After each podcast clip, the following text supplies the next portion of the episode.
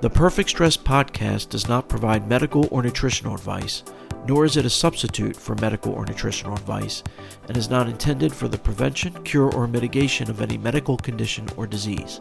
This podcast provides information only. Please consult a physician or nutritionist for advice. Hello, and welcome to another episode of the Perfect Stress podcast where we walk that fine line between being productive and overdoing it and triggering stress related symptoms. I'm Adam Darrow, your host and founder of MyStressAlarm.com.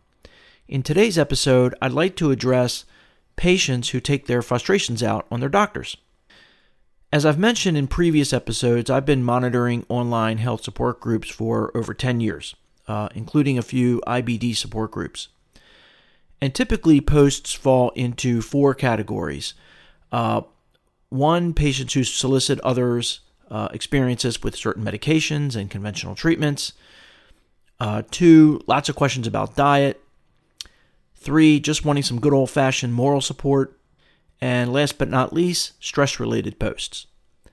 So, every so often, someone will write something like, My doctor sucks, all doctors suck, blah, blah, blah. And the people writing these posts are obviously frustrated uh, they're either having a hard time getting diagnosed with something, or they feel the doctor uh, should be able to handle them with a prescription and, and the problem is solved, um, or they're convinced the problem stems from their diet or something else, and the doctor disagrees, so they can't help them, or at least not in the way uh, the patient thinks they should be helped. And certainly some doctors are better than others, and there are a few doctors out there who probably shouldn't be practicing medicine, but you can say that about any profession, right? There are bad apples in every profession.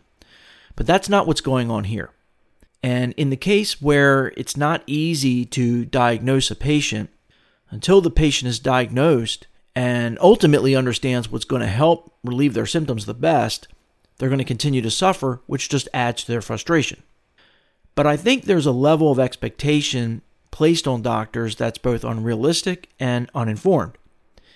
In my opinion, conventional medicine is really good in four areas. First, uh, preventative vaccines, screenings, regular checkups, things like that. Um, also, emergency medicine and treatment of acute illnesses like infections. Um, also, initially diagnosing something, uh, which is great because sometimes the worst part is just wondering, you know, what it is you have. So it's a blessing to be able to put a name to it. And uh, finally, treating difficult or severe cases, uh, which in many cases the treatment may not be great or well tolerated, but at least there's an option for the patient. And it's usually the only option uh, in severe cases, so thank God for that. But when it comes to treatment of long term chronic conditions, however, like autoimmune diseases, things that don't have a cure, conventional medicine is weaker in this area, in my opinion. And I'm not knocking conventional medicine. I'm just pointing out that it's not always the only option or the best option. So take my case. I was diagnosed with ulcerative colitis around the turn of the century. I love saying that. Uh, but by 2004, my prognosis was getting worse. And I had a really bad flare that wasn't getting any better, even with the maximum dose of the of this uh, non-steroidal medication I was taking, mesalamine. And so the doctor prescribed me prednisone and he warned me about the slew of side effects that I could get. And, you know, without getting into my whole story, because I already went into that in, in detail in uh, episode four, if you haven't listened to that one yet. But I got acupuncture and it worked. Now, my doctor never prescribed me acupuncture. He never said, why don't you try acupuncture and see if that works first? And if that doesn't work, then come back and I'll prescribe you prednisone. No, his recommendation was to start taking prednisone right away.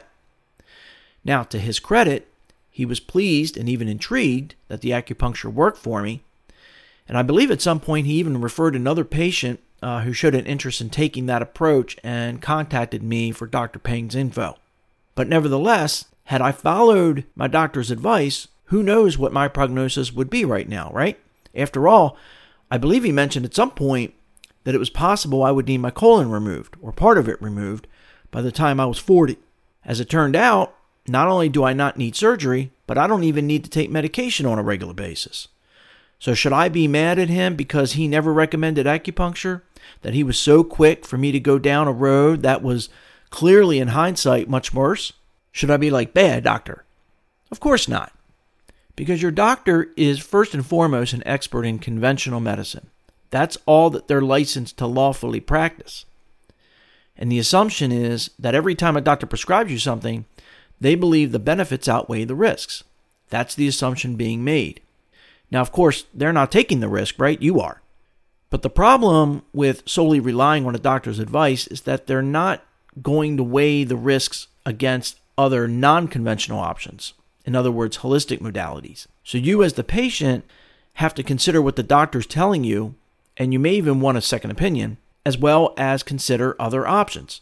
In my case, I felt it was a big jump to go to prednisone, and so I felt there was nothing to lose by trying acupuncture first. I'd try it, and if it didn't work, then I would take the prednisone, that's all. And by the way, doctors are patients too, so they may be educating themselves on holistic modalities, but they're not experts in that. And frankly, and here's where the rubber meets the road no one is a master at all treatment options and what works best in all cases. No one. And that's why ultimately it's the patient's responsibility to make their own decisions and not just follow what the doctor recommends.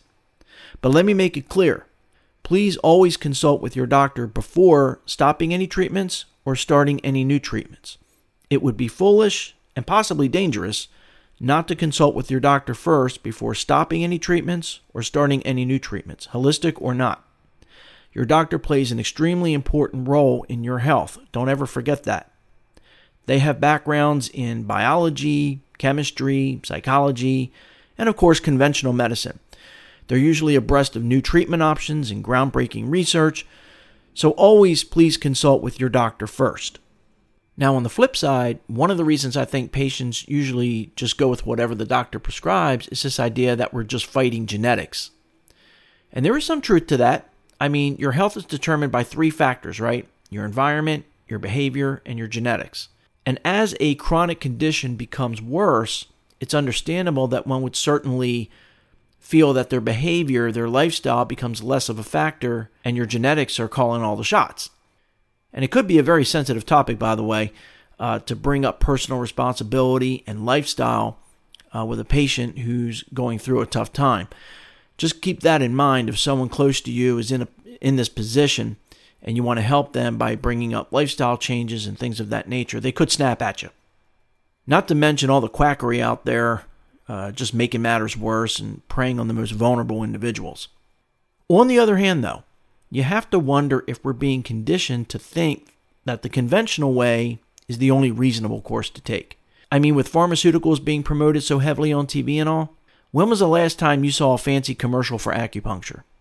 And for those that think that it's not worth focusing a lot on lifestyle, I would ask them to consider that if they went to an acupuncturist and their symptoms subsided in the days following treatment, why would that be?